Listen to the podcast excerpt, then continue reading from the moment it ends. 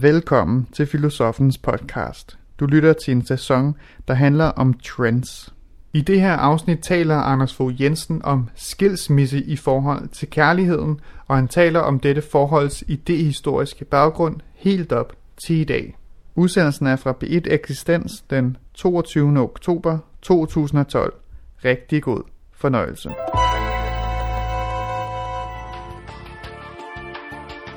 Når man spørger sig selv, hvad kærlighed er, så, så er der et begreb, som øh, ret øh, hurtigt og også ret tidligt i historien træder frem, nemlig eros-begrebet.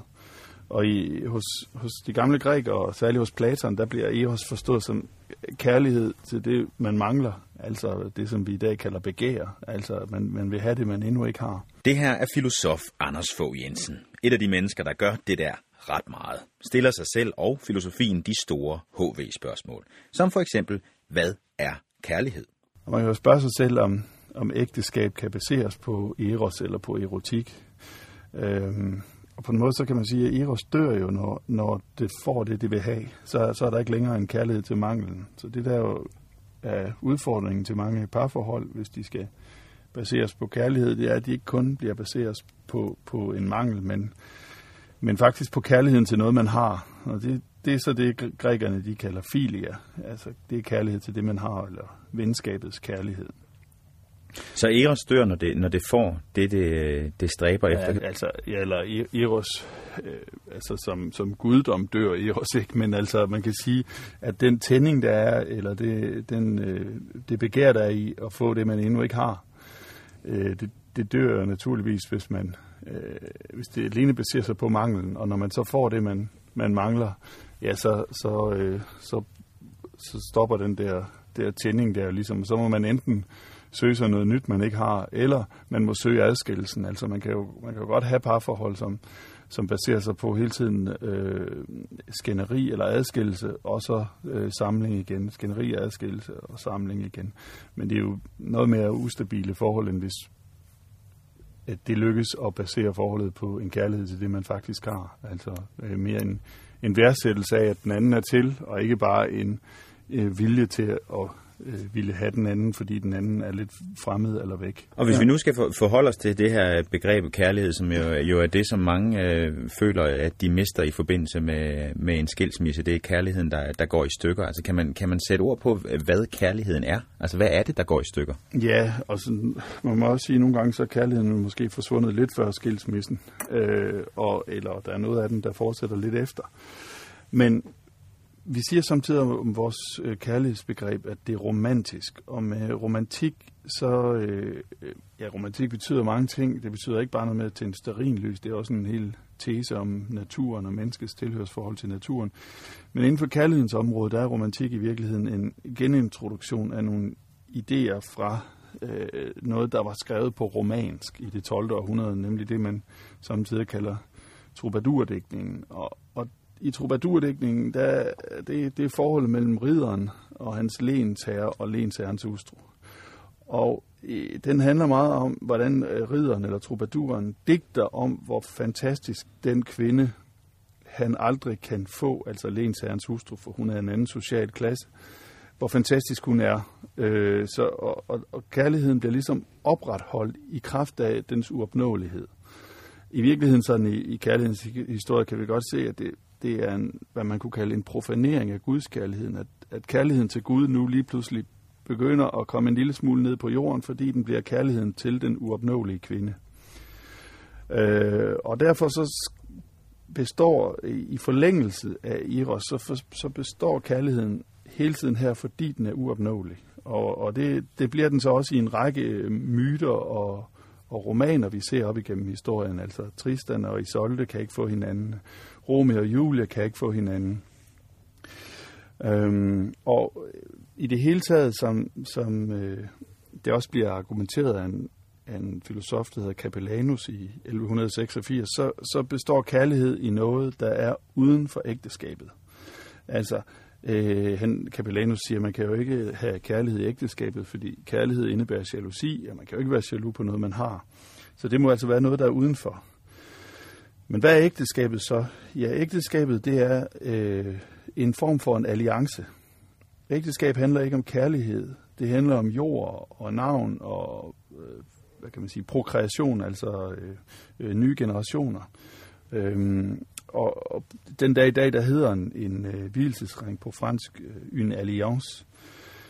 Og så der er altså, øh, hvad kan man sige, øh, kærligheden på den ene side og ægteskabet på den anden side. Og det, det vi så får med romantikken, der hvor der sker noget afgørende hen mod slutningen af det 17. århundrede og begyndelsen af det 18. århundrede, det er, at med romantikken, der får vi indført den idé, at man gifter sig med den, man føler for. Øh, og at der sker noget med parets kærlighed der, altså at parret på en måde kommer til at, at lukke sig om hinanden og bekræfte deres kærlighed. Man elsker, fordi man bliver elsket, og man siger til hinanden, at man elsker, og ligesom vi kender de her nyforelskede par, der hele tiden øh, taler til hinanden om, hvor meget de elsker hinanden.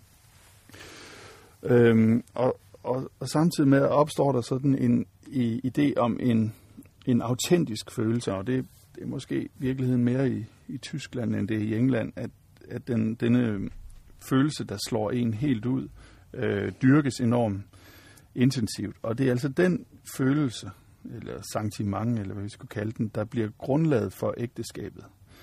Øhm, og når vi har en, altså en, en, en kultur i dag, hvor man, hvor man hvor man må spørge sig, hvorfor skal jeg gifte mig med denne kvinde? Ja, så må jeg spørge mig selv, hvornår føler jeg egentlig rigtigt? Øh, det, er ikke, det er ikke længere nok at give øh, argumenter som, hun har en stor lejlighed, øh, hun har et godt øh, navn, hun, øh, hun ser ud til at have nogle sunde gener osv. osv. Nej, jeg må, jeg må være sikker på, at jeg føler rigtigt. Så den men er det, siger du det, at det er en, at, er det en, en, en forfejlet opfattelse? Altså burde vi se mere nøgtern på det i dag, som man gjorde øh, i, i tidligere tider? Altså er det her med, jamen der behøver ikke være den der kærlighed i, i et ægteskab. Altså de to ting behøver ikke hænge sammen.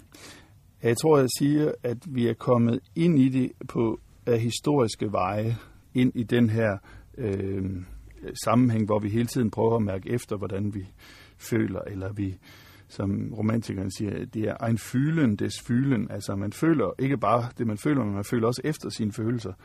Og jeg, jeg siger, at, øh, at det vi er kommet ind i er historiske grunde, og det kan altså være svært at, at sætte sig ud over sin historie. Øh, man kan ikke bare omprogrammere det, som man kan omprogrammere et computerprogram. Øh, til gengæld så kan det at kende til, at ægteskab og kærlighed skal falde sammen, at det er en relativ øh, kort, det har en relativ kort historie. Det kan måske øh, til, tilføre øh, noget, noget nøgternhed, som du kalder det. Øhm, så, så altså, ja, jeg, jeg vil ikke sige, at det er forkert. Jeg vil bare, bare sige, at det har sin, sin historiske opkomst, og øhm, det fylder enormt meget i vores kultur, både som kriterium for at indgå ægteskabet og som kriterium for at gå ud af ægteskabet, at jeg, øh, at jeg føler rigtigt. Der er jo en sang af Leonard Cohen, hvor han siger, I don't trust my inner feelings Inner feelings come and go øh, Men det, som romantikken indførte, det var, at det, det du eneste, du kan stole på, det er nærmest øh, dine følelser. Og, øh, og det er jo det, der så også skal gøre øh, hvad kan man sige, ægteskaberne noget mere skrøbelige.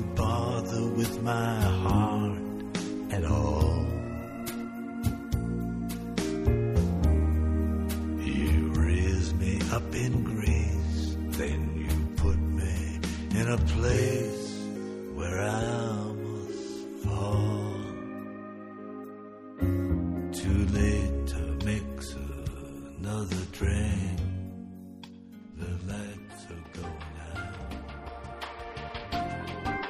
Der er ikke længere i vores kultur en plads til følelsen uden for ægteskabet. Du lytter til Eksistens på P1, der i dag i selskab med blandt andre Leonard Cohen og filosof Anders Fogh Jensen ser på kærligheden og det store antal skilsmisser, vi ser i dag. Og på hvorfor vi hele tiden spørger os selv, føler jeg nu rigtigt? Når følelser jo alligevel kommer og går, som Leonard Cohen synger. Men stoler vi lige frem for meget på vores følelser i dag, og derfor bliver vi skilt. Filosof Anders Fogh Jensen. Sociologerne vil sikkert forklare det med en stigende individualisering og en, øh, et krav til selvrealisering, og øh, jeg skal nå at have en masse ud af livet, inden jeg dør og sådan noget. Og det vil jeg heller ikke afvise. Men jeg tror, at, at det, at, at følelserne og det, at man føler efter sine følelser, har så central en plads, det gør, at, øh, at, at, hvad kan man sige, at kærligheden hviler på noget, der er eller ægteskabet, hvis det hviler på kærligheden, hviler på noget, der er mere omskifteligt og skrøbeligt, end det har gjort hidtil i historien, hvor det jo hvilede på navn og øh, vel også i mange år på pligt, altså at man havde valgt, og, og, og så måtte man blive der. Men, og, men der vil også være, være dem, der siger, jamen det er, jo, det er jo netop godt, at vi er, at vi er gået væk fra, fra pligten, og nu, og nu mærker efter, hvordan vi har det i stedet for. Øh, jo, jo, bestemt. Og, øh, og, og det ville da også være rart, hvis jeg igennem hele mit liv kun er sammen med folk, som jeg føler en masse for. Øh, men der er jo øh, hvad kan man sige, konsekvenser. Øh, både, altså, både, både det, at jeg kan gå, øh, og det skaber konsekvenser for andre, men der er også det, at jeg så hele tiden hvad kan man sige, må mærke efter, om jeg nu føler nok. Ikke? Øhm, og i denne, jeg vil sige, i vores kultur tror jeg også, at denne øh, tvivl på, føler jeg nu rigtigt, den, øh, den, den, tager så, den gør dels, at jeg lægger mine følelser ud til andre. Ikke? Jeg må, jeg, vi får sådan lidt en terapeutiseret kultur, hvor man må tale med de andre, og, øh, veninderne og familien og terapeuterne og det hele om, føler jeg nu rigtigt. Og øh, øh, et andet kriterium, som jeg så bruger, eller nogen bruger for at mærke, om de føler rigtigt, det er sex. Altså hvis sex virker, så må det være fordi, at der er noget rigtigt over det. Øhm, men det vi jo lærte af, af, af Platon og de gamle, det er, at sex øh, i høj grad får sin, øh, får sin energi fra en kærlighed til det, man endnu ikke har. Så øhm, alt siger er vist bare, at, øh, at følelsen er kommet meget mere i centrum, og der er ikke længere i vores kultur en plads til følelsen uden for ægteskabet, som der var engang. Altså vi har fået et mere øh, eksklusivt parforhold, hvor, hvor øh, parforholdet både skal være den bedste ven, den man er mest intim med, og den man bor med, og øh, den man deler sine ting med, men også den man føler mest for. Hvor man kan sige, de, de ældre kulturer før romantikken havde en plads til det, at man følte meget for en anden end den, man var gift med. Så det her er meget stærke fokus på, føler jeg nu rigtigt? Altså det, det tænker du lidt, at det giver sådan en eller anden form for eksistentiel forvirring? Altså man går hele tiden rundt og tvivler på, er jeg nu det rigtige sted, fordi at man, man hele tiden skal mærke efter, om man føler det rigtige? Ja, og det gælder både i singlekulturen, altså øh, du har kysset mange frøer, men hvad for en, hvad for en var det nu den rigtige, eller er det her nu godt nok? Men det gælder også inde i ægteskabet, at man må tage det op til revision indimellem, føler jeg nu nok. Øhm, fordi at, at altså kærlighed er blevet, øh, hvad kan man sige, ægteskabets sine kvæg non, det vil sige, det uden, uden kærlighed ingen ægteskab. Øh, det vil sige, man kan ikke indgå det uden kærlighed, men man har så også den fornemmelse af, at man kan ikke blive i den, uden at der er den der øh, kærlighed hele tiden. Took my diamond to the pawn shop, but that don't make it junk. That don't make it junk. That don't make it junk. Min personlige erfaring med øh, skilsmisse er, at jeg øh, for nylig er blevet skilt meget pludseligt. Det her er Kasper Dyssel, der står midt i bearbejdelsen af sin egen skilsmisse. Det er klart, at efter en skilsmisse, øh, som man ikke selv har ønsket, og, øh, og, og øh, under omstændigheder, som, øh, som man blev præsenteret for på meget sent tidspunkt, og, og blev bare kastet ud i en fart, og lige pludselig så var man skilt og stod der uden kone og med, med børn og problemer, øh, alle de, så bliver man efterladt i en følelsesmæssig sump, øh, som man skal finde ud af. Og, og øh, før eller siden, når man har fået øh, øh, samlet sig selv op og børstet støvet af, så er det klart, at så må man jo, så er det, så er det en ny verden, man er vundet op til. Men for mig at se, så er øh, ægteskabet en samfundsbærende institution. Øh, jeg mener, at samfundet, øh, ja, hvad man sige, ægteskabet er fundamentet for samfundet. Øh, uden ægteskabet, så havde vi ikke noget fornuftigt samfund. Øh, I gamle dage var man jo dybt afhængig af hinanden, for hvad var en mand uden en kvinde? Og hvad var en kvinde uden en mand? Øh, det, det, de, de kunne jo ikke, det kunne jo ikke øh, fungere. Øh, I dag så er det ligegyldigt. Det er ikke kun socialt accepteret. Det, det, det, som jeg ser det i samfundet, øh, sådan som det bliver håndteret i medier, så no, nogle gange så bliver det fremstillet som, som noget, der er trendy. Øh, fordi den her single-tilværelse, man så får bagefter, Øh, øh, der kan man lige pludselig, der får man friheden til, at øh, den ene uge, så kan man være meget øh, nær øh, med børnene og, og, og, og, og have kvalitetstid og, og, øh, og, og hvordan man nu betegner det. Og så den næste uge, der kan man øh, løbe på café og øh, være sig selv og være single og, og, og, og gøre, øh, hvad, man, hvad man nu har af interesser. Øhm, og så derigennem få det her perfekte liv. Men at det eksploderede i antal, sådan, så det faktisk er sådan nu, at, øh, at øh, ens børn øh, er i mindretal, hvis de er i en kernefamilie. Øh, det kan jo ikke øh, være det, det, man ønsker. Kasper Dyssel føler altså, at han står i en følelsesmæssig sump, som han skal forsøge at finde ud af. Han er vågnet op til en ny verden, som han skal forholde sig til. Og det er ikke nemt, siger filosof Anders Fogh Jensen. Jeg har hørt om undersøgelser, hvor øh, der viser, at, at øh, der er en større tilstedeværelse af stresshormoner i kroppen øh, efter en skilsmisse, end der er efter ægtefældens død. Det vil sige, at man, man er faktisk endnu mere kastet ud i, i en stresstilstand øh, ved en skilsmisse. Og jeg tror, det har, forestil mig, det har at gøre med, at øh, det så må man også forholde sig enormt meget til en fremtid. Øh, ved, ved skilsmissen, som man ikke på samme måde må. Man skal så nok revurdere sit liv, også ved, ved, ved ægtefællens død, men man må forholde sig til at få noget til at fungere, som kan være enormt belastende i skilsmissen. Og for det andet, så er der jo også en, en altså der er så sjældent forbundet så meget følelse af skyld med, at ens ægtefælle dør, som der er med, at man er involveret i en skilsmisse. Øh, så, så jeg tror, at det kan være forklaringer på, hvorfor det skulle være mere stressende at blive skilt. Men vel også fordi, at, at man lige pludselig står med en, en masse frihed, og dermed en masse valg, der skal træffes. Ja, det, især friheden, det kommer nok lidt, lidt senere, men der bliver jo en masse valg, ja, og en masse forholdelser, og hvor, og også i forhold til børnene, og hvor skal man bo, og alt det der, ikke? Øhm, nu, ja. nu taler øh, Kasper, som vi hører her, om, øh, han ser det her som et, et værdiskred i vores samfund, hvor det er ligefrem at gå hen og blive, øh, blive trendy og, og blive skilt, for så kan man leve det her næsten øh, perfekte liv med, med cafébesøg den ene uge, og, og så fokus på børnene i den anden. Altså er, der, er det også det, du ser, altså værdiskredet fra den gang, mm. hvor, øh, hvor ægteskabet betød noget? Altså, både ja og nej. Jeg vil sige, nej på den måde, at jeg mener stadigvæk, at, øh, og det tror jeg også, at det er også det, jeg hører, han øh, tænker, at den, det, det monogame, heteroseksuelle, øh, middelklasse, reproduktive parforhold, det er det, vi alle sammen skal ind i, og det er det, vi skal blive i.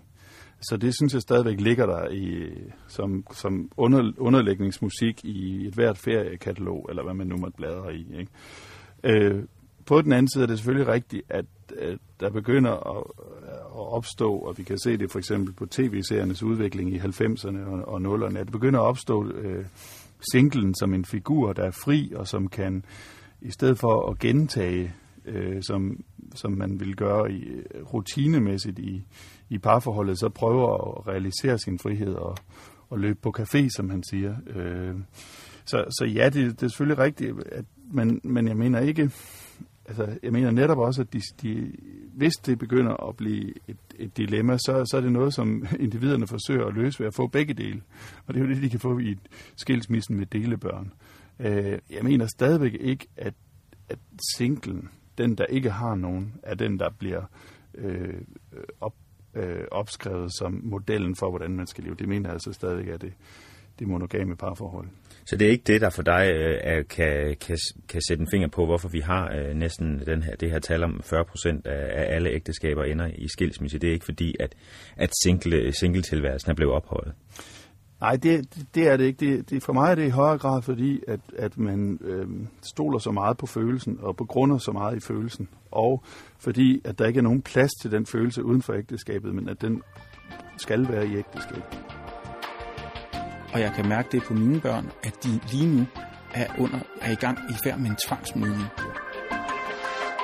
Du lytter til Eksistens på P1, der i dag handler om kærlighed og skilsmisser. Om vi befinder os midt i et værdiskred, eller det måske i virkeligheden handler om, at vi i dag træffer for mange valg på baggrund af følelser, og simpelthen ikke tillader følelser som kærlighed uden for ægteskabet. For Kasper Dyssel, der netop er blevet skilt, handler det om et værdiskred, og det bekymrer ham. Og især er han bekymret for sine egne børns tvangsmodning, som han kalder det. Når, når jeg ser, nu, nu for mig, der er det meget nyt, øh, det her. Når jeg ser på mine børn, øh, hvordan de var før, så var de øh, øh meget øh, bekymringsfrie og frittænkende. Hvor når jeg ser øh, børn, som, øh, som er på samme alder, men som har været, er, er skilsmisse, altså været igennem en skilsmisse for år siden, så kan jeg mærke på de her skilsmissebørn, at de er på et langt højere modenhedsniveau end mine børn. Og jeg kan mærke det på mine børn, at de lige nu er, under, er i gang i færd med en tvangsmodning. De er nødt til at, blive, øh, at kunne håndtere sig selv på en måde, som de aldrig har skulle det før. Men børn er utrolig dygtige til at assimilere, og de er meget mere hårdføre, end man tror. Men man skal jo ikke tage fejl af, at øh, bare fordi de er hårdføre, at det så er godt for dem. Et af de store dilemmaer, jeg er præsenteret for i forhold til øh, mine børn og øh, skilsmissen og de værdier, som, som, som jeg nu øh, mener er øh, udsat for at kunne fordampe, det er, at på den ene side, så vil jeg jo helst lade dem forstå, at, at, øh, at jeg ikke mener, at øh, skilsmissen er den rigtige vej.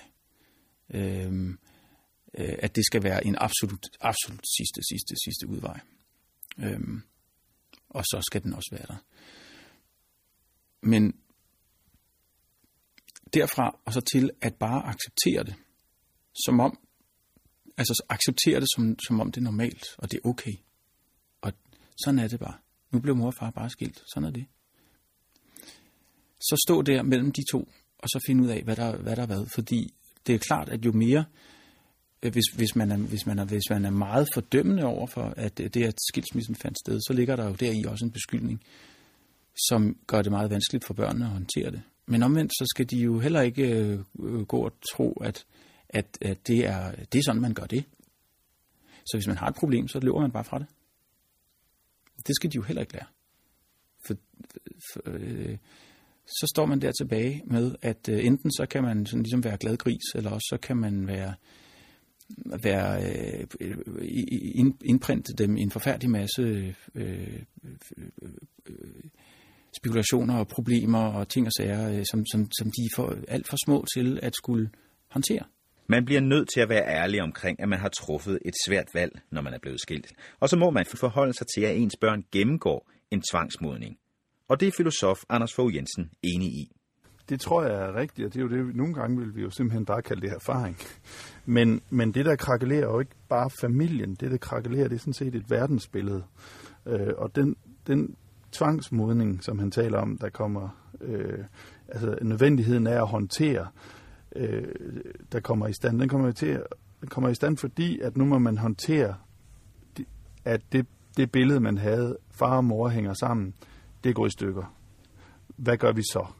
Øh, og der, der, er det jo, der kan han jo godt have ret i, at man bliver øh, lidt ældre før tid, og han kan måske også have ret i, at det ikke nødvendigvis er godt. Nogle gange ser man jo også, at øh, den ene søskende for eksempel øh, træder ind i en forældrerolle. Sådan er det jo med, med nogle systemer, at hvis man hiver en position ud, så omdanner man alle de andre positioner, ikke? så bliver den ældste søster måske lidt moragtig, eller hvad, man, hvad ved jeg, det har man da i hvert fald ikke set eksempler på.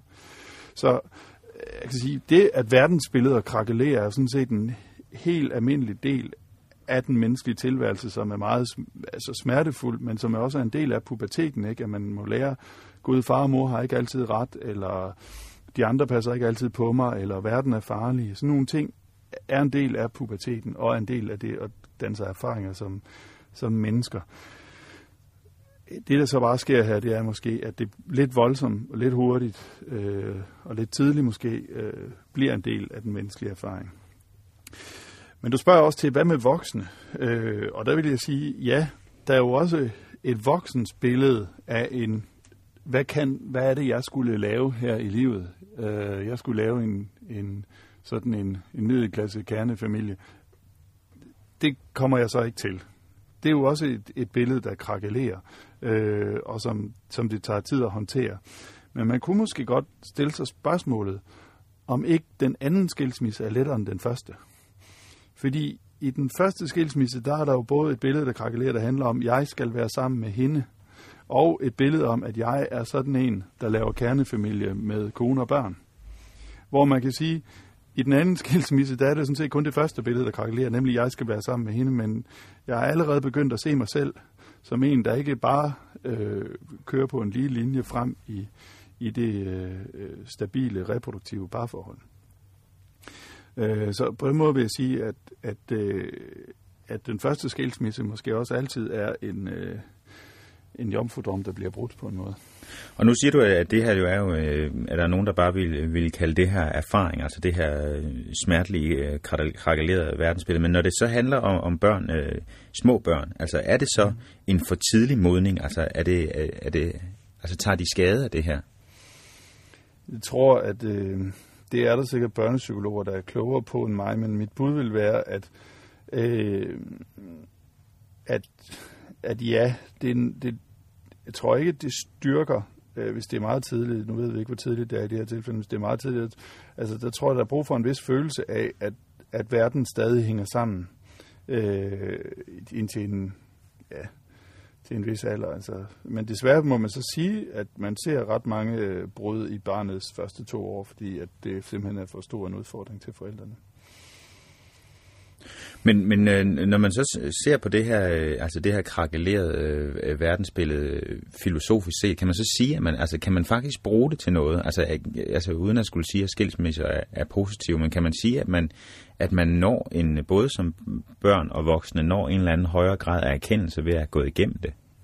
Det er helt sikkert. Jeg mener, at, at erfaringer giver, sender altid en et nyt sted hen, og udstyrer også en med nogle, nogle, øh, nogle nye evner. Ikke? Altså hvis vi tager øh, storesøster, der lige pludselig går mere ind i morrollen, så kan det godt være, at det ikke var den barndom, vi ville ønske for et hver barn, men det udstyrer der en med nogle øh, kompetencer til at tage sig af og passe på andre og tage ansvar osv. Så, videre, ikke? så, så lige meget, hvordan man bliver skudt hen, så vil jeg mene, at, at, øh, at skilsmissen også altid åbner nogle nye muligheder, og via erfaringerne også giver nogle nye evner til noget andet.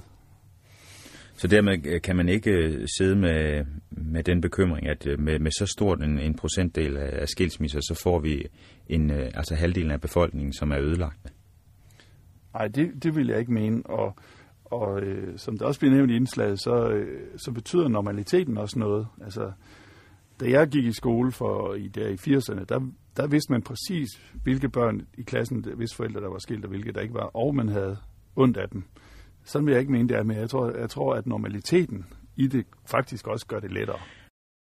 På vegne af mine børn vil jeg, vil jeg altid øh, føle skyld over øh, for, for det, at jeg tabte det her på gulvet. Om, om jeg i fremtiden vil se tilbage øh, på det som med, med større accept, det tror jeg ikke. Øh, der er jo folk, der taler om lykkelige skilsmisser. Øh, det, det er jo, som jeg ser det, øh, der er grader af ulykkelige øh, skilsmisser. Øh, jeg kan ikke se, hvordan en, en skilsmisse kan være lykkelig. Med mindre selvfølgelig, hvis man overhovedet ikke havde fået nogen børn, så kan det måske være en fin ting. Men så længe der er børn involveret, så kan den aldrig være lykkelig. Øhm, den kan være mere ulykkelig, eller mindre ulykkelig. En skilsmisse kan aldrig være lykkelig, siger Kasper Dyssel, og han vil altid føle skyld over at have tabt sit ægteskab på gulvet. Og det er rigtigt nok, at man er nødt til at forholde sig til skylden, siger filosof Anders Fogh Jensen. Men man må også acceptere, at man kan ikke have kontrol over alt i livet.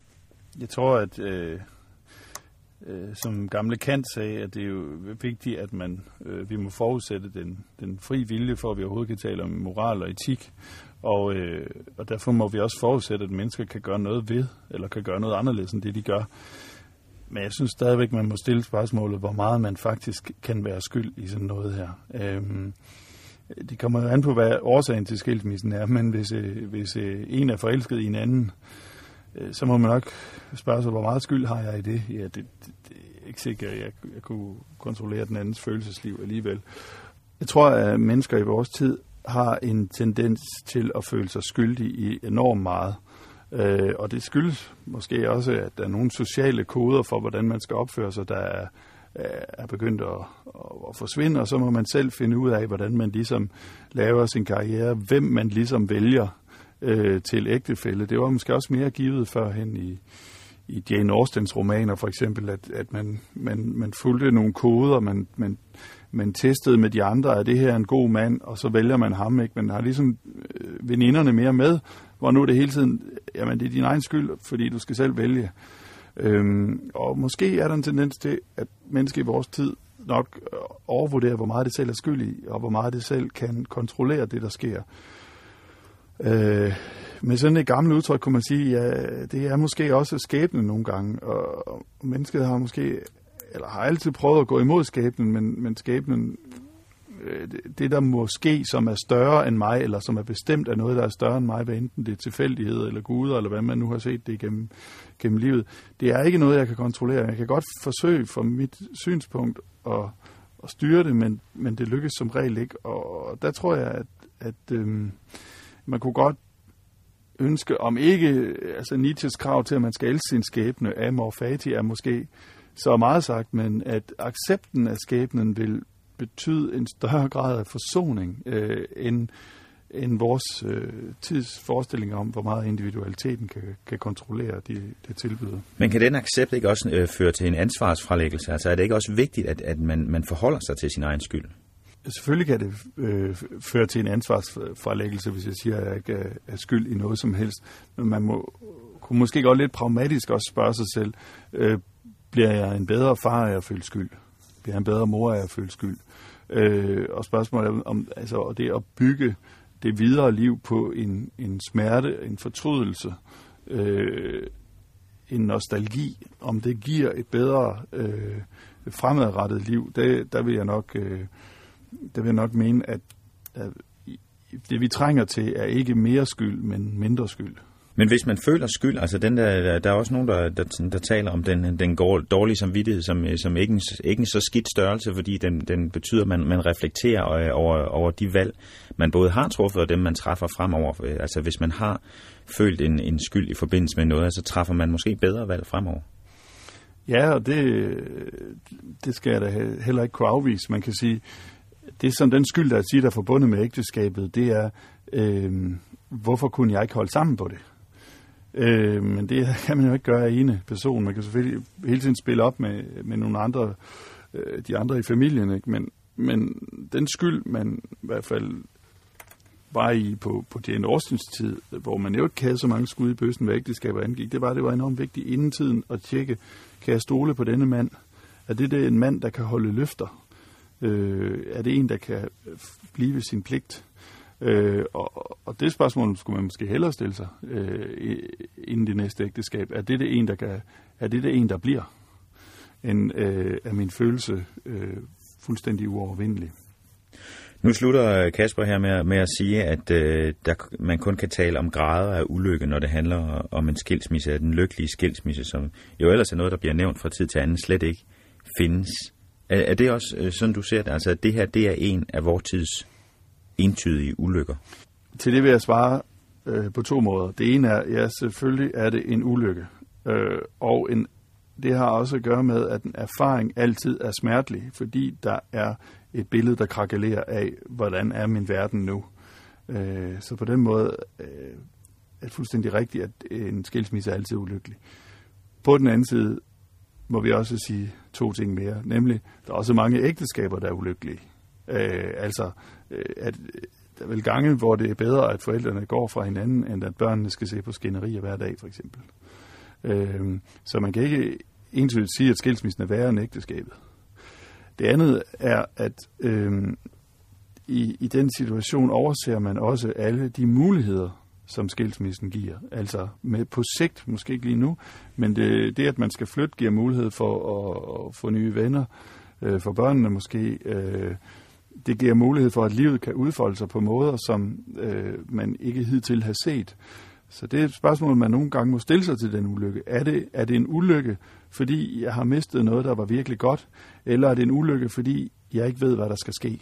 Og det sagde filosof Anders Fogh Jensen og Kasper Dyssel, der forsøger at forholde sig til sin egen skilsmisse og de dilemmaer, det stiller ham i.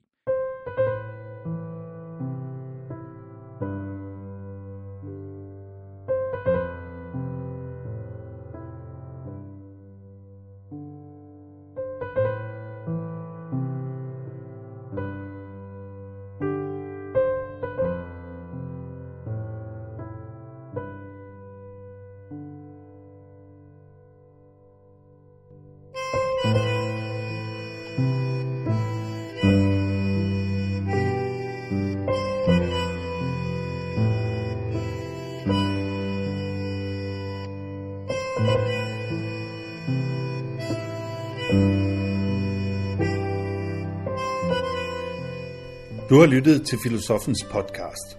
Se mere på min hjemmeside filosofen.dk og tag med mig på dannelsesrejse. Se dannelsesrejser.dk. Mit navn er Anders Fogh Jensen. Tak fordi du lyttede med.